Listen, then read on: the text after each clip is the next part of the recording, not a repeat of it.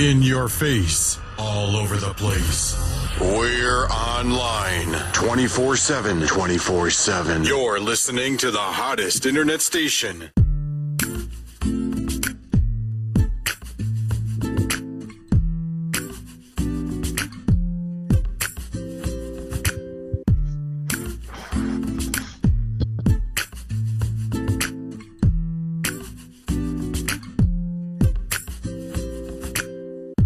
WNT9 Talk Radio. Your host today, King Henry, no doubt. Have a wonderful sister with us today, Queen. I'm I'm gonna make sure I pronounce this right because she has such a, a, a wonderful and and uh goddess name, Queen Tandiwe. There you go. there you go, right there. She she's in the house with us, y'all. Definitely most appreciated. I appreciate her saving me on the name. Um, the origin of that name, uh, where, where's that come from? The the Xhosa language out of South Africa means beloved or you are loved. Wow. Beautiful. So you've been to uh, South Africa? No, I actually haven't. I just um, I did a rite of passage program here in upstate New York with Iyanla Vanzant. And um, she never knew our government names the whole time we went through the program. We were labeled all these different things, what our struggles were, and all of that. And at the end of it all, which I didn't even know was going to happen, she anointed me with that name. Wow. So, yeah. That's a beautiful name. Thank you. How long have you been a holistic healer?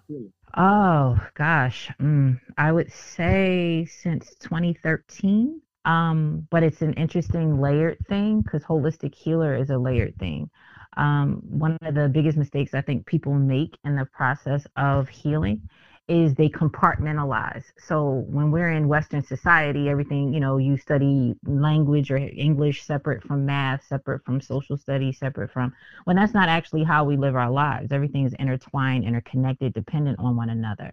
Um, I practice Kemetic spirituality. We're very focused on um, maintaining ma'at, um, and so, as a holistic healer, if you come to me because you want to, I don't know, forward your business, eventually we're going to get to how do you eat. Eventually, going to get to what your spiritual practice is or your transcendent practices. Eventually, we're going to get to mental states, history, patterns, because what I find is all of these things start to be uncovered as we think our issue is weight loss and it's actually something else so that even if you lose the weight you're still mm-hmm. struggling with body image issues because of something that you never resolved either from your history or from a recent relationship or whatever so it's important that whenever we're dealing with holism um, that we look at the entire person even if a particular issue is what brings you to me we're open to fluidity of where spirit takes us to where the focus is. And then one other piece that I would offer too is sometimes people come for an immediate health related issue, right? Someone has mm-hmm. fibroids or someone just got mm-hmm. diagnosed with uh, a tumor, maybe they have cancer. Um, and so we address the physical, you know, around herbalism, around how we change the diet, around how we detox and we rejuvenate. But we also address what is that tumor here showing up in physical manifestation to tell you that you didn't listen to prior to it showing up. Mm. Um, what spiritual aspects, what grief are you carrying? A lot of times people have tumors, they're holding on to an emotional thing that they haven't let go. Um, and so eventually it shows up in your stress level, it shows up in your body in a way to saying, here, here's a physical representation of some form of toxicity that you also have in addition to what you're taking into your body physically is also a part of your psyche, a part of, a part of your spiritual energy field. It's not just your physical body. Um, this is just your body telling you you got a whole lot going on as far as where you are. So the same way I approach it from all those layers, all of my training and my process and my own personal healing took place during all of that. So arguably, I would say I've probably been in it officially certified since 2013, um, but I would say probably more than 15 years at this point. Wow. Wow. Yeah. Is this something that you feel uh, most comfortable in um, in regards to it being your purpose in life? Oh my goodness. And and it's so interesting because just like everything else, the the purpose for me came piecemeal. You know, it was like, all right, I know I like coaching people, but around what? Okay, I know I like transformation, but how? And that's how all those things came together. And it really wasn't until I really got grounded in my spiritual gifts, my intuitive gifts that I was kind of resistant to before um, being empathic really feeling people's emotions being able to really lock into um, how people are feeling understanding the physical body and the light body and all of those different things that i actually started to receive a lot more guidance. Um, i guess that's the woo woo side of me. Um, where i actually got guidance around you know you change how you eat so you can have more clarity around your purpose and what you're supposed to do. And then I found myself now I'm in a PhD program finishing up coursework where I'm focused directly on internalized oppression within our community, particularly as it manifests in black women who live here in the United States. At first, it was just kind of mm. broad because I'm very Pan African, but it's like I have to honor that each of our sisters, depending on where they are globally, are having slightly different experiences with racialized trauma and all the things that come with it. Um, so I was like, all right, well, let's start at home. And then I'm open to, after the work really gets um, fleshed out, to collaborate with people, um, you know, in the Caribbean and right. different parts of Africa. I didn't go to South Africa, but I did recently, gosh, about a year and a half ago, go to Ghana and um visited the slave dungeons and mm. um amongst other things beautiful things connecting with brothers and sisters out there and really breaking that middle barrier you know where people you hear you know commentary where people say you know africans don't like america you know africans in america and all of that. And then it takes a conversation. Right. And you sit down and it's like oh okay someone someone had me wrong about you. When somebody had me wrong about you right, we right. family. It, it doesn't take longer literally than a conversation to break. Wait a minute we let other people decide for us how to feel about each other and yeah. to separate each other. Yeah. Um and so for me it's a huge part. You know i can't wait to go to kemet. That's like my next big trip um within probably the next year and a half to two years um because i want to go with my husband. So um yeah, that's like really important. But just to answer your question, oh my, like every single time I sit down with someone and we do the work, it is a full embodied, beautiful experience. Um, and that's when you know, like, it's like I could just do this for the rest of my life right. and and just like I'm soaring. Like if I had no energy when I started or I felt slightly tired from my day or whatever, mm. I'm I'm cloud nine. I'm so lit because mm. I can feel the breakthroughs happening. I get so excited. Even if the person in front of me is like, "Oh my goodness, I feel my life is falling apart." I'm like, "I'm so excited for you." right. Because you didn't you see it, your awareness is heightened. Let's do it. Like now we're in the space where we can do something about it. Right. When we're in denial and it's buried and all of that, it's, it's not a whole lot you can do because you're not even looking at you're not facing the self all the parts of the self. Um, but once you're ready to do that and you're allowing yourself to be vulnerable and break and and feel weak or feel you know uh, low and within that shadow space that normally we repress now we can do something. And it's mm. it's beautiful. It's beautiful every time. Wow. So you you basically uh I mean, that goes into life coaching as well because now, absolutely, yeah, yeah, yeah. Tell me a little bit about life coaching. So, um, the work that I do is, you know, I play around with what I call it. It's spiritual. It's a very spiritual uh, path of life coaching, and it's about transformation. Um, and for me, you know, everybody does life coaching slightly different. Some people really focus on goals. Right. And what's beautiful about coaching, because I thought for a second I was going to be a therapist, um, but the beautiful thing about coaching is that it's always forward focused. Um, and also, we collapse time because it brings the past, the present, and the future into one mm. ongoing present moment.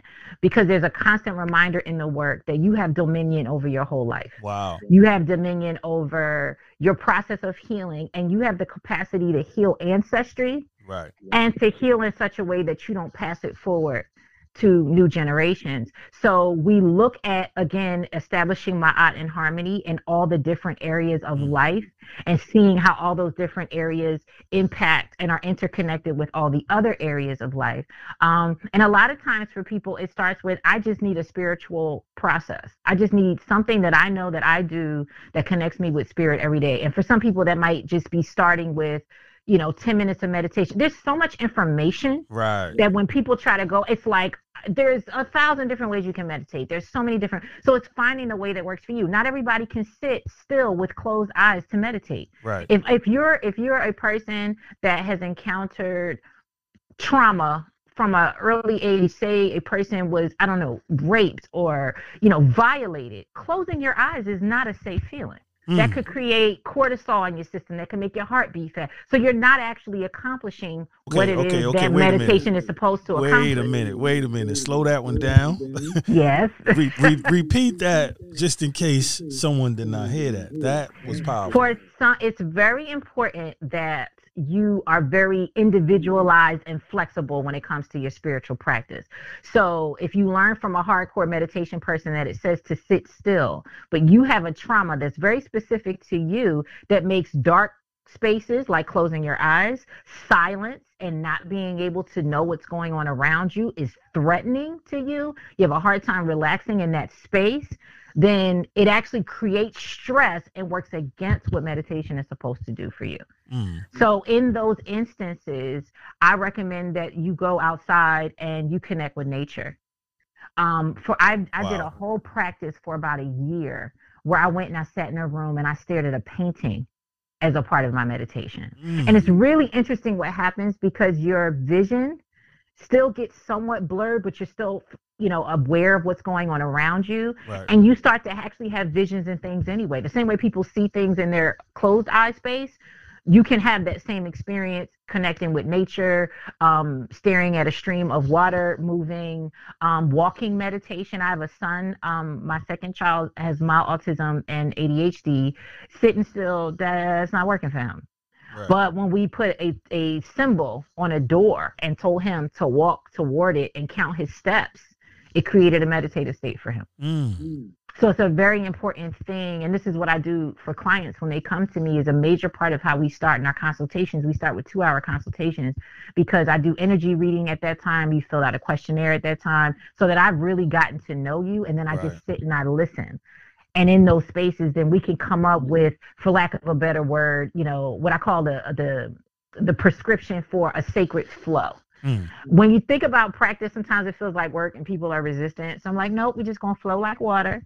Right. We're just going to do this right. how how it's going to unfold. Right. We're going to, and it's all experimenting, right? If if we try that ten minute meditation that doesn't work, we try something else. Right. You haven't failed. We're not judging ourselves. We're not going to drop the whole thing because for whatever reason you couldn't sit, you know, three days in a row for ten minutes of meditation. That's information, and that information then lets us know, okay, how should we pivot?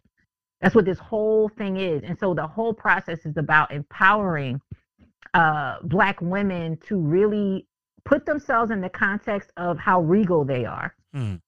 Put themselves in the context as the image of the original women on the planet. They were the first gods.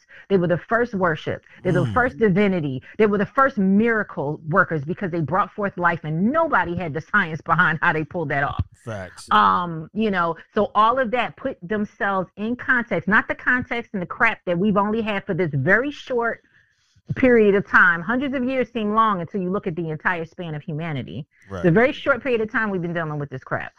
Long, long, long before that, black women was goddess, basically, God and goddess. So putting that in that context and having them face themselves um, and and really step into that regal energy of who they are and speak to themselves from there um, is a major part of the life coaching work. So often what happens is the holistic healing slides into the life coaching, and then the life coaching slides into the holistic healing also because if you're suffering with anxiety, you got depression, mm-hmm. you feeling locked into something psychologically, my first question is how much sugar do you eat? Mm. How much meat are you eating? Um, how late are you eating at night? How much carbohydrates, you know, uh, processed foods and fat, fast foods and things, because what we're actually putting into our body, you are what you eat, becomes a right. part of your cells right. and feeds into how you feel. So you're doing all this psychological work on whatever issues that you have, and your food is literally fighting against that popping off all these um, nervous system uh, uh, reactions, such as anxiety, panic attacks, and things like that, and they're keeping it going mm. while you're trying to intellectually tackle an emotional issue. Right. It doesn't work. So we need to now, all right, maybe we need to detox all those decades of eating poorly based on not having the information and then readjust and rejuvenate the body so now you're clear to really take on the process of healing. That's why that's the whole holistic process. But not everybody, everybody's like, oh, I don't want to mess with my eating. Okay, fine. Then let's talk holistic healing. And you're open to it eventually because when you're serious, when you get more and more serious about healing, everybody's doorway is different. Right. So when you so say, when you say uh, uh, cortisol, yes. Is there a way to um, reverse cortisol or get rid of it out of the body? Well, we don't want to get rid of it, right? So cortisol is basically what shows up in the body when you're actually in danger. Cortisol gives you the energy that you need when your heart starts beating fast or whatever, and there's an actual danger, you grizzly bear about to eat you, right. somebody holding a gun on you, whatever. You need all that energy and that blood flow to get out of Dodge as fast as you possibly. You will run faster than you've ever ran. You ever have an adrenaline rush of cortisol and suddenly you can lift something right. like you never had? I, I had an experience with my son where in two seconds we were in the mall. He was two years old, and I had a stroller in one hand. My baby was hooked to me, and he was there. And he his boots hit the um the escalator, boom, boom, boom, and it sounded like he was about to fall mm. down. And we were at the top of the escalator everything like you talk about that mom energy that's cortisol yeah right that's yeah. and when i tell you every other mom in the space saw it too right and they're running toward me to help me and everything in me, I just had his one hand. I lifted him completely up in the air along with the stroller and everything else and brought him down on the floor on the second floor of this mall. And all the moms were sitting there like, oh, oh, okay. she mm, got it. Like right. she, that was cortisol. I could not have done that from this relaxed, chill peace, love, right. you know, that right. that ain't that ain't the time for that. Right, exactly. So when you're in an actual dangerous situation, that's what the, those parts of us, the cortisol and the adrenal glands that push out that cortisol, that's what it's there for. The problem is we're not often in those dangerous situations anymore as we go about our everyday lives. Our nervous system has gotten um, even somewhat addicted to our physical body that constant rush of cortisol. So now we're just producing it and producing it and producing it, and it, it feeds cancer cells. It makes your body very acidic and um, hospitable to disease or disease, um, and it's just not the best uh, a space to be in when you're trying to formulate relationships, when you're trying to parent your children, all of those things. So, what we do for cortisol, um, one main easy thing is deep breathing deep breathing. Yeah, and what I'll, I'll explain it like this. So most of us breathe silently, right? Shallow breaths. We're not actually hearing. You know, partially because socially that would be crazy, right? right Just right. be breathing real deep and right. crazy in public. Um, and we're not always in danger anymore. Um, so the the shallow breathing doesn't match what we're in. So long, long, long time ago, when we weren't, we have stores and houses and all that kind of stuff, we really had to govern our safety in nature. So if there was, say, a predator, let's say an animal out in the bush where we used to be, and we have to breathe shallow in that situation because we don't want them to hear us. Right. When you breathe shallow, your body goes, okay, you're in danger, cortisol release. We breathe like that regularly, mm. just as a society of people. That produces cortisol. So the way to say, hey, body, I'm actually good, is to take a deep breath. Um, wow. I I do a lot with deep breathing just for my own personal wellness and right. just in, in the work. So, but I also realize when I try to get my husband to deep, breathe deep, for instance, he's like, "Yo, I can't do more than four count." Right. right when I'm like right. on my eight count, on my sixteen count, he's like, "Yo," because then that'll also produce cortisol when you feel like I'm not going to breathe again. Right. So you got to find your balance. So maybe you start with a four count, breath in, hold for four counts, exhale for four counts, but it should be you should hear it. Uh, you should hear that. And when right. you breathe out through your mouth, you You should actually hear that release of breath. Um, and so, what I recommend to people is to attach it to habits. Um, you attach it to you brush your teeth in the morning every single day. It's just an automatic thing as a part of your personal hygiene. Right. As soon as you finish, you could tag that with I'm gonna take four deep breaths right now. Mm. Um, as you get in your car, I'm about to get out my car to go to work, which may produce stress. Let me take four deep breaths right. in this situation. And then, of course, if something actually is triggering stress, that's definitely the tool to uh, to go to. Wow, that, that's powerful. Um, mm-hmm. I actually think that uh, I can apply that immediately. That's not mm-hmm. something you have to, you know, uh, wait and say, well, let me find time to do this. Right. So associating it with the examples you gave, like after brushing, that's powerful. Mm-hmm. That's amazing. Yep. That is mm-hmm. amazing. So basically, this is why there's uh, a necessity for or a need for uh, meditation. Yes, absolutely. Amongst other things, um, meditation is also the opportunity to still the mind and actually give your body a different type of rest. Right? Sleep is one kind of rest um, the understanding around sleep studies and things like that is that to a certain extent because you are allowing your mind to have some level of rest your body is resting but it's still ready because if say you're in your bedroom and you're sleeping and someone busts in your door you have the ability to leap completely out of sleep right. and address what's right. happening so there's rest but not the kind of deep rest you can get when your mind is fully alert right? Mm. Your body still has to protect you while your mind is completely out of consciousness and sleep. What meditation gives us the opportunity is to bring our body into full awareness, conscious, present moment focus. So your body has, even if you're sitting up, your body has the opportunity to release tension, um, to release that being at the ready because your mind is alert. So your mind will tell you if something's going on. Right. And so your body is able to get that level of rest. Um, meditation is an opportunity to listen to divinity, however you understand, understand, overstand spirituality, whatever angle you come at, religious or non. Um, there is something beyond the physical world that has the ability to communicate, guide, facilitate, teach you. Often in meditation, those kind of messages come through, especially when you go on meditation with um, intention. Um, I use meditation as a healing mechanism. There's visualization meditation. Mm-hmm. Um, if you are addressing something very, I did some um, inner child work actually not too long ago, just because it came to my awareness that I needed to do it. And I actually said, Spirit, before I go into this meditation, take me, time travel with me, and take me to where in my history needs to be addressed. Mm. What part of me didn't get whatever they needed that I can go back and people don't realize you can actually do that. Right. And so within that meditation, I was taken to a very specific period where I experienced the trauma. In that process, now okay, thanks Spirit for giving that to me in meditation. Now, and I'm a big proponent of sacred spiritual baths.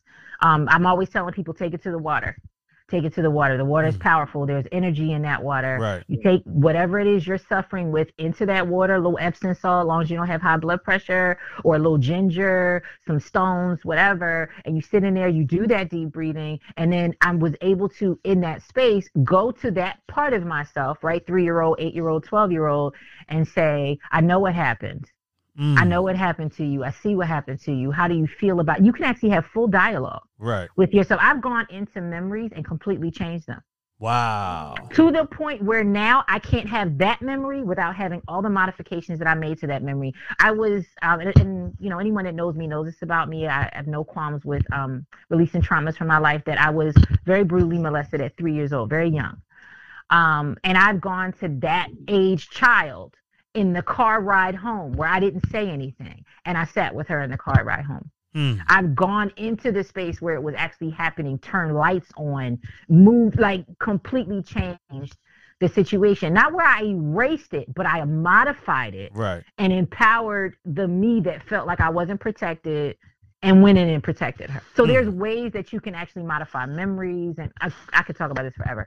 But that that's all a part of meditation, visualization, manifestation, where we go in and we visualize the future as though it already is, and we actually allow ourselves to feel gratitude for um, what is already done spiritually, but needs to manifest in the physical world. That's also a part of the work.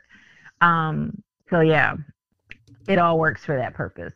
Okay, you spoke of uh, internal oppression in women in general. Yes, yes.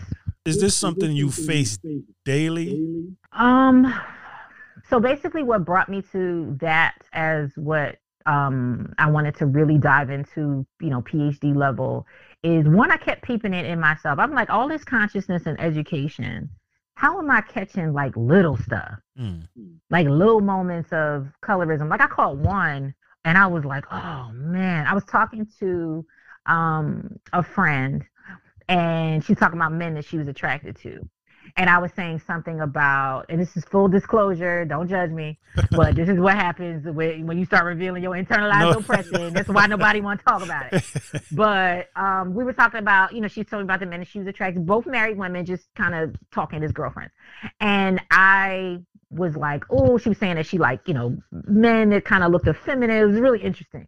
And I was like, nah, like I'm I'm into, you know, dark skinned men that got right. a little swag. And I but I was talking like you know, I feel like they could protect me. I feel like they could this, and I'm and I'm like, hold on, what am I saying? Mm. Like, am I attaching being dangerous to being dark? Like, what wow. the, what what is happening? Right. Which means that if you're light, and then what am I then transferring to colorism around women?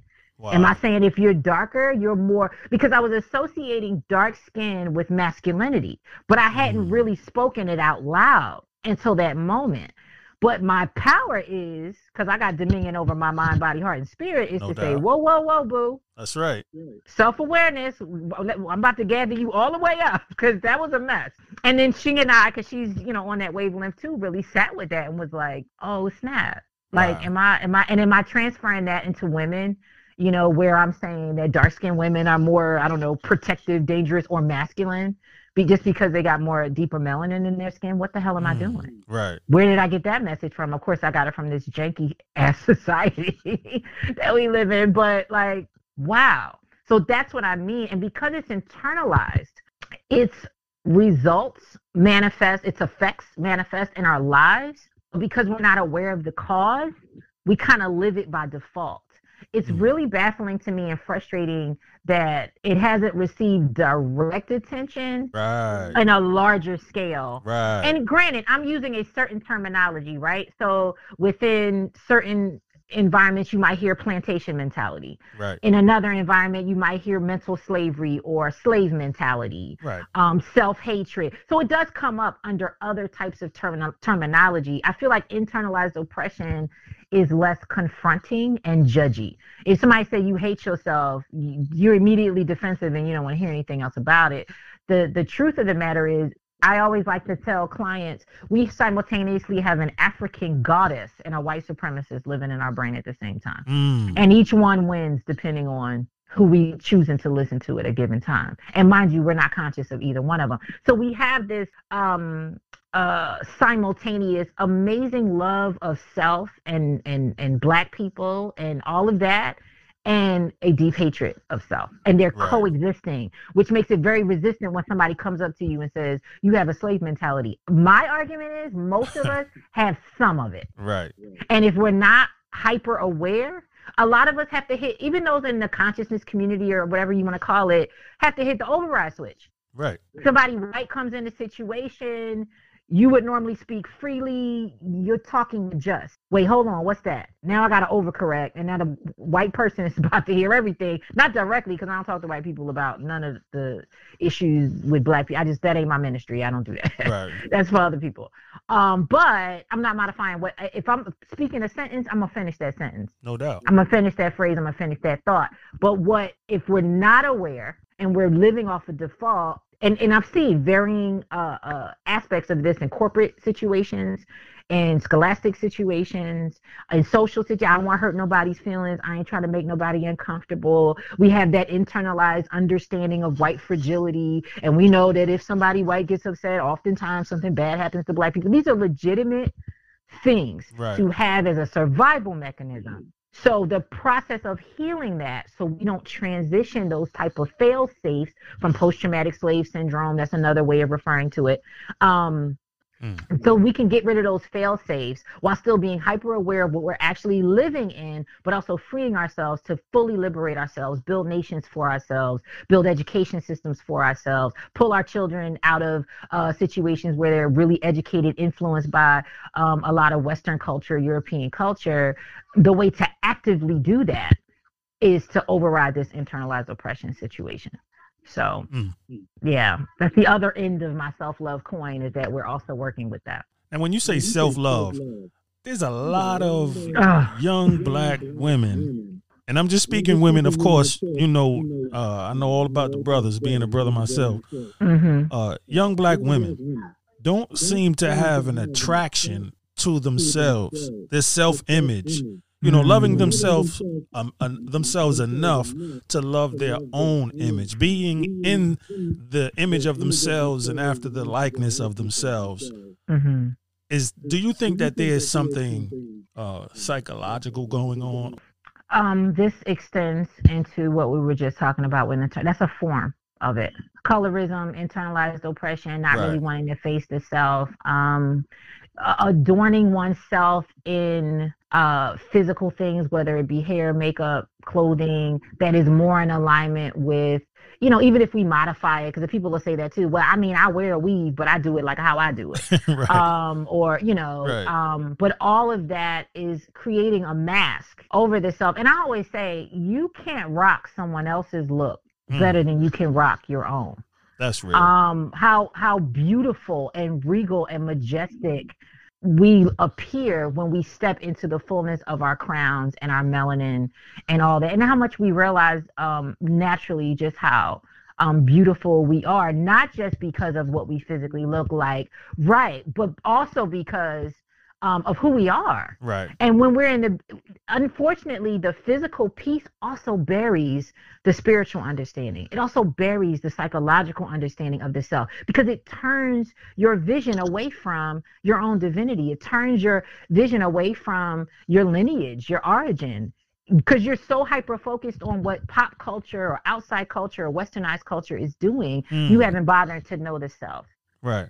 And so it's indicative of um, a self-esteem issue. I'm going to keep it real with you. When when I have a Facebook group called Black Queens Stand Up, and I'm just starting to revitalize. Mm-hmm. Um, and one of the things when a lot of women came into the group, you know, you had, you had those questions that you answer, and one was, you know, what what is, you struggle with the most in various areas. Right. And I kept those. I have 19 pages of responses: self-esteem, self-love, consistent self-love. I feel good about myself, and then I stop, or I fall off, or how do I love myself more? I need to love myself more. How am I going to love myself more? So low key, we're aware right. that their self confidence. And then the other problem is we're not allowed to struggle with self love as Black women. Wow. Because we are still dealing with everybody knows the quote unquote trope of the strong Black woman is problematic. But it's so ingrained in our culture that the expectation is if I show up and I say I have a tr- trouble with self esteem, self love, self confidence,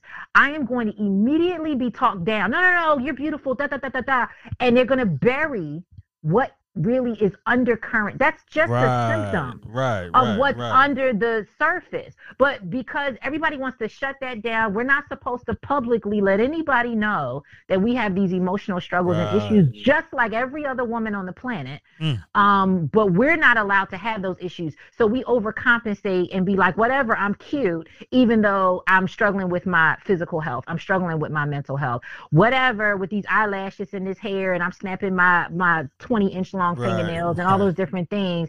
And I'm all for it, don't get me wrong. People adorning themselves and expressing themselves. Right. But we always have to understand what the intention is. If you can rock an afro on Monday and you can rock a wig on Tuesday and you can rock braids on a Thursday and you don't care about that specific i'm not I, I knew women back in the day who literally told me their husband had never seen them without a wig or a weave and without makeup wow and i'm like what is happening Mm. like that's your life partner forever. Exactly. Like if anybody should be able to see you looking crazy or not that's perfect, right. quote unquote, and even still deciding that that wig is what made you attractive to him. Right.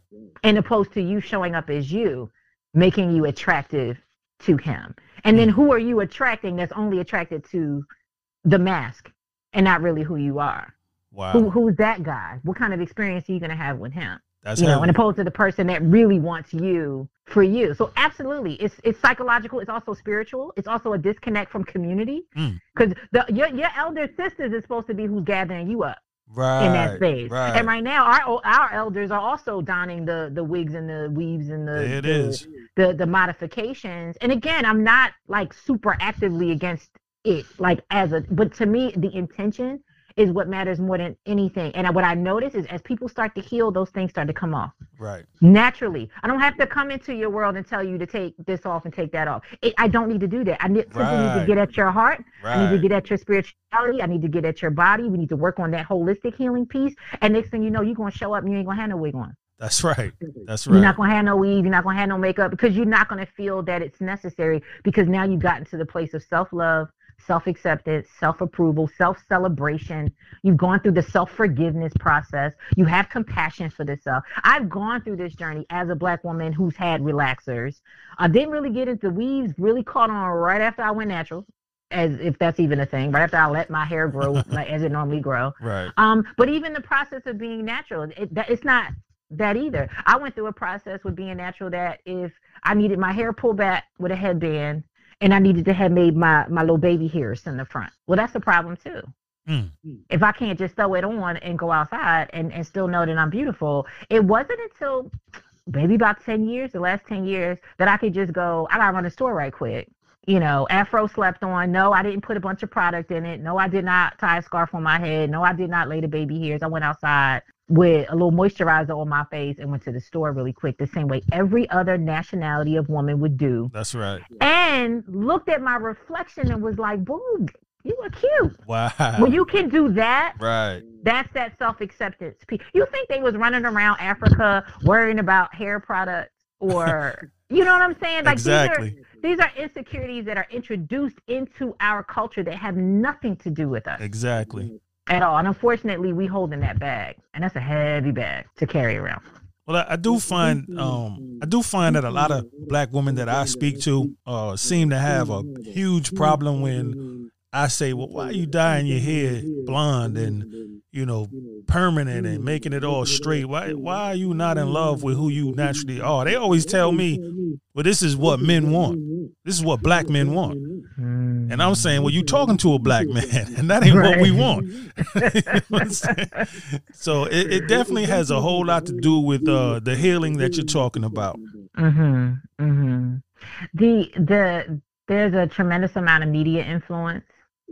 Um, there's a tremendous amount of probably when they hear that's what men want is coming from a certain segment of the population who's also extremely susceptible to media influences Right. you know what people are doing out there and then and again i still get at the point well if that's the if that's if that's what men want or the men you're attracting want then what is that relationship going to be how solid is it Mm. how secure can you be that now you end up in i've had three children you know surgery type situations if my man needed me to look like blonde wig weave hmm. he would have been out the door Right. because i ain't nobody had time for that when i'm in the middle of Exactly. these type of situations you want if you're looking for a person that's going to be with you for life that's going to ride with you that's going to be your king then now we need to be in a situation where you know me and if i got to Right. adorn myself in things that aren't me what else do i have to hide and bury in order to be with you Right. you know so i i'm not saying that they're absolutely wrong. Whoever they're encountering and i would even argue magnetizing to themselves Mm. you're what you the world is a mirror. So if you're i don't draw men to me that want that. Right. never have. I mean i've been married 15 years but even before getting married i never drew men to me that were looking for blonde anything weave anything at all. Never. Because that's not that was they would not have been a reflection of my inner world Right. Right. so if you are drawing men who have these kind of um, artificial desires, um, and not to say men don't want a man, a woman that's beautiful, but who is to say that that is that particular man's definition Right. of beauty? Right. Um, if that's what you're drawing to you, again, that's when we have to get to what is it about your way of seeing yourself mm. that says you're not good enough as you are, that keeps drawing men to your life that say you're not good enough as you are. He's simply telling you how, what you're feeding yourself. Right. That's what that actually is. But you approaching them and saying, "Why are you straightening your head?" That ain't the that ain't the move. Right. they not going. They're not going to receive that. Right. Right. And they, and um they don't. So and and the thing about it is that it's generalized. It's not like uh, I'm saying, "Hey, sister such and such. So I'm not calling anybody, you know, uh, personally. I'm right. gener- I'm generalizing it, and and they're responding to it in defense.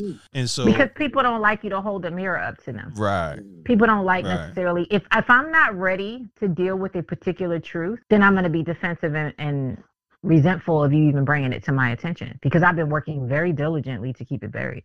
Right. So who are you to like put my stuff on blast? like, don't do that. I don't want you to do that. Like even in the healing process, you figure you have to get to a certain point to get on the phone with me. Right.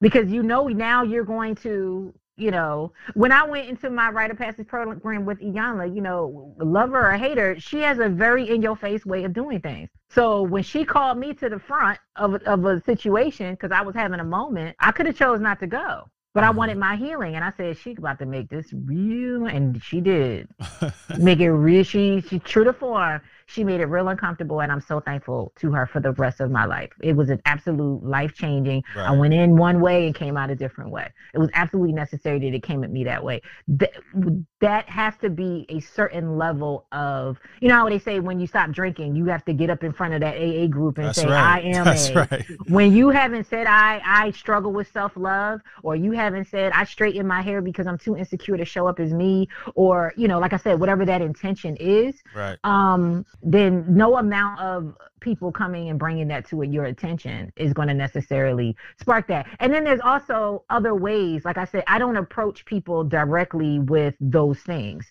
Right. I approach people from the from the standpoint of their healing, and I expect spirit to take care of everything else. Right, which is a huge uh, process you know, in itself as well. I found that at some point somebody got to, you know, throw throw something out there, you know, because in in certain communities that I'm in, there's like yeah. uh, there's women who believe that they are making, you know, master changes within themselves.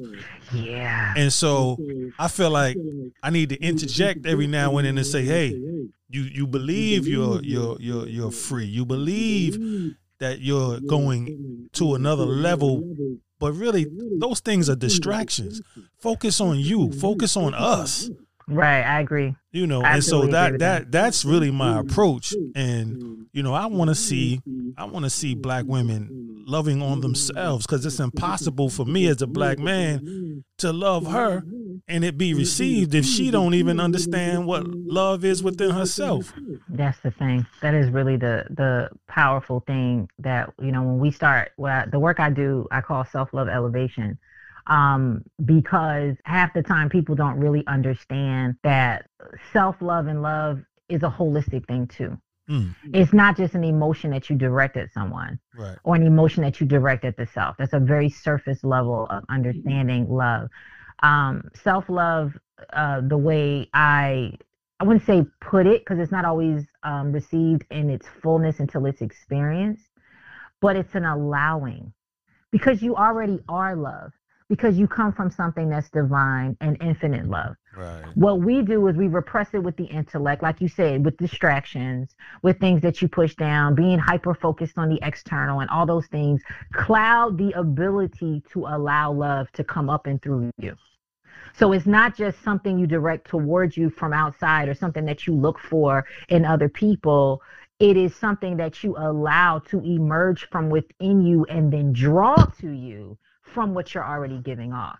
Mm. It's a it's a different orientation to the understanding of love. And so it has to start with the self to orient your physical and your light body to actually be able to perceive and receive it. You could direct love all you want, but if she can't understand it for what it is, that's right. It's not going to penetrate. That's she has right. to be that and vibrate that way in order to actually match that vibration with someone else. Or you'll actually see women push really amazing guys away from them yep. that they either like but have no idea why that guy had no tolerance for how right. they moved. Right. Or that you know, that they experienced as abusive because now you're drawing what you see out in the world. And what I often tell people is you have to become compatible with that guy. Mm. You can't not do your work, see the really good guy, right? The one that you think should be, and expect him to tolerate the fact that you still don't love yourself.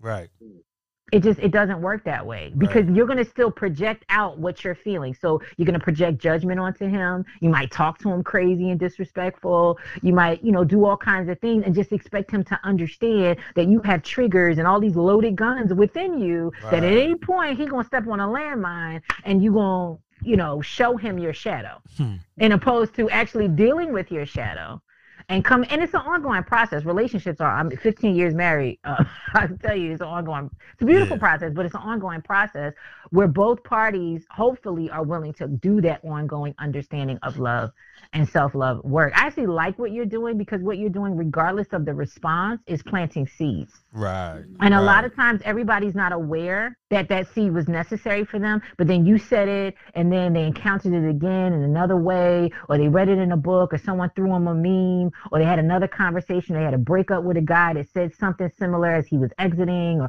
all these different things add up. Right. And then at some point whether they remember specifically that you planted that seed or not all of these are i know my own personal healing understanding breakthroughs knowledge gains wisdom gains were cumulative. It wasn't just one. Now that one pinnacle moment might then attach to all those past things that helped to take me over. I've had so many people say you said something to me five years ago and i'm just getting it today. Mm, that's real. That's real.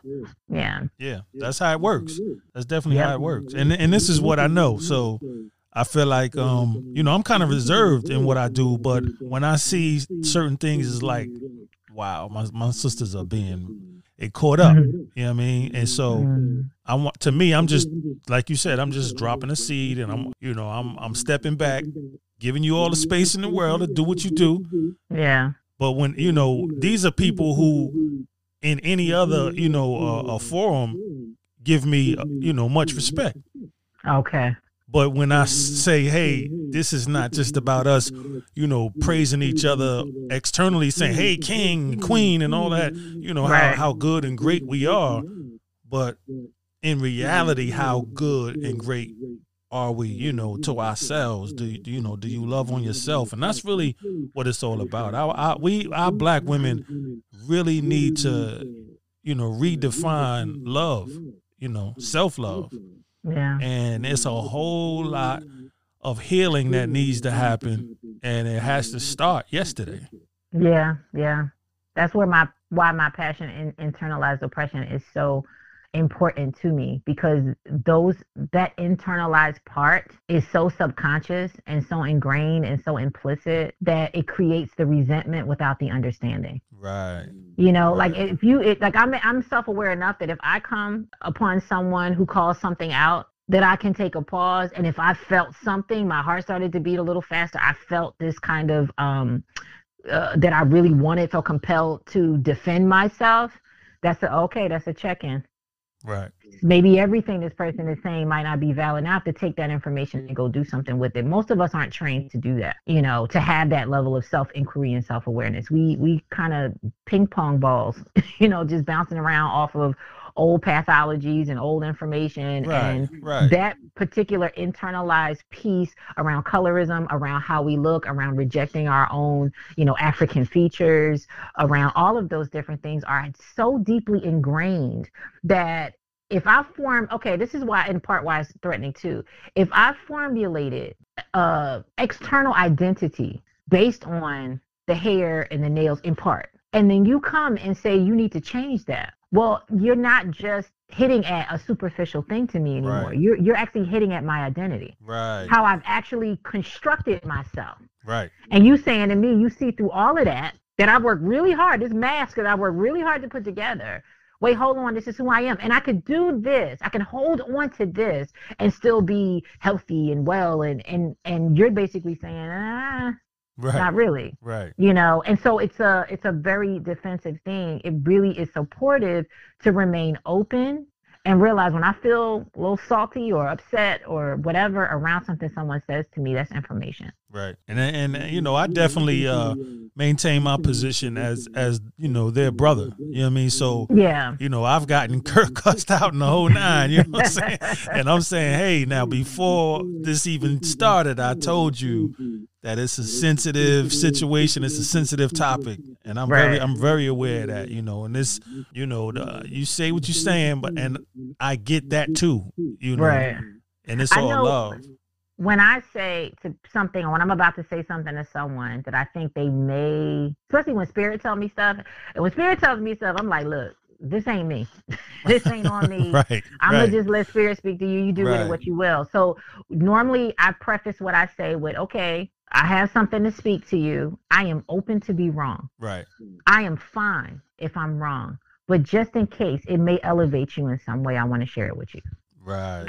From that right. place, I find defenses kind of come down, and at that point, you can say that don't apply to me. Right. And cool. Okay. I'm not. I'm not sensitive. I don't. I don't feel no kind of way. If I was wrong, totally open to be wrong. No problem with being wrong. But it's on my heart to say this to you, and so I'm gonna do that. And then, hey, down now it's yours. It's not even mine anymore. I'm. I'm good. Right.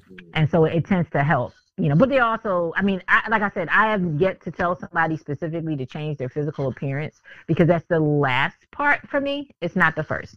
Right. Um, but I also think what helped me to step into, you know, not relaxing hair anymore, popping the nails off, and the whole nine. Um, actually was going to London to study abroad, mm. which was weird. It was it was like getting out of culture, I realized that you know when you stay in the states, you're really living in a bubble, um, where messaging is controlled and all of that.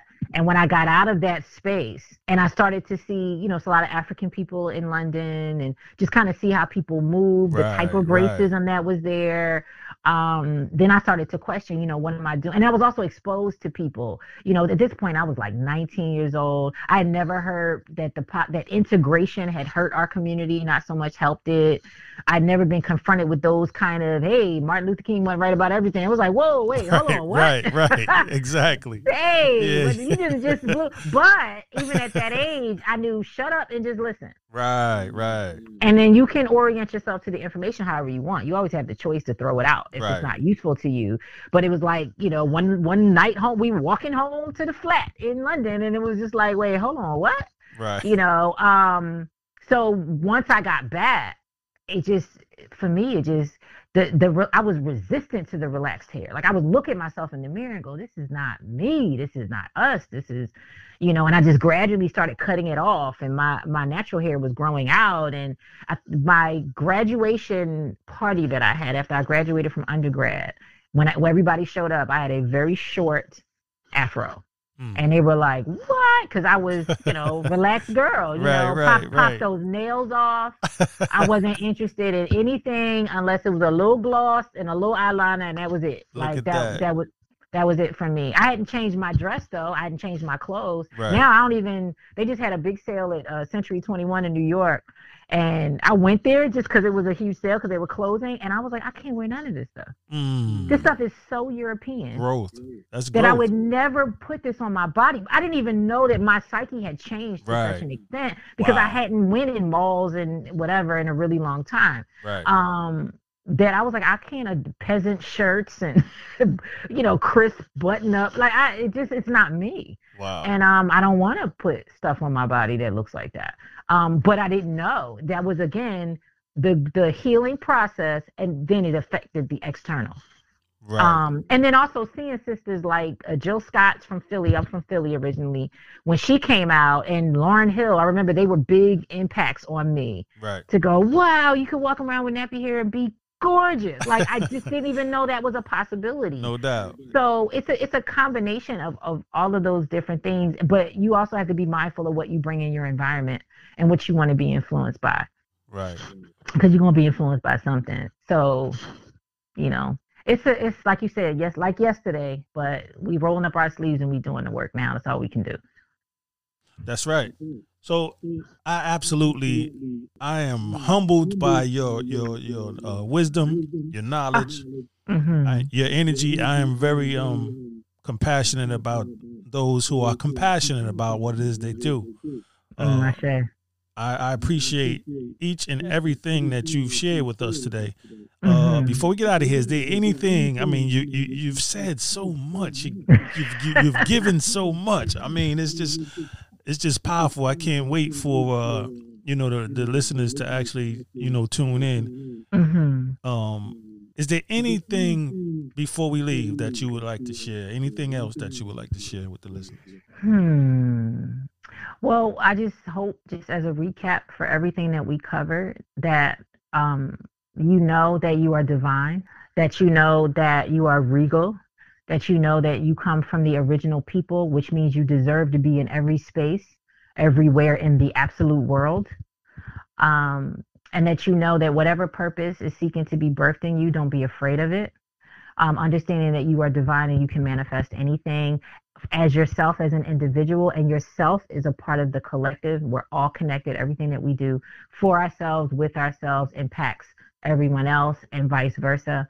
Um, yeah, and just be all about making healing and self love not a thing you do and then get done, but an ongoing way to sustain and really bring joy and peace into your life.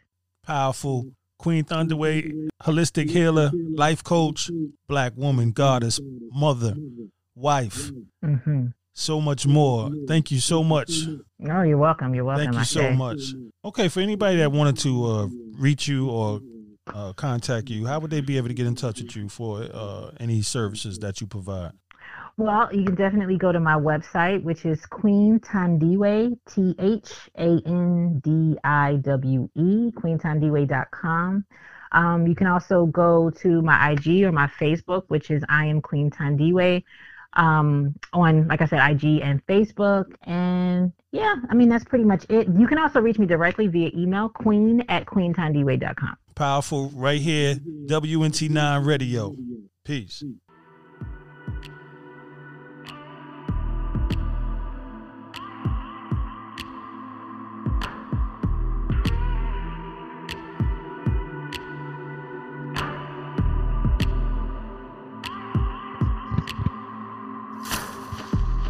What if Martin didn't stand up? What if Rosa didn't sit down? What if Malcolm didn't matter? Where would we be now?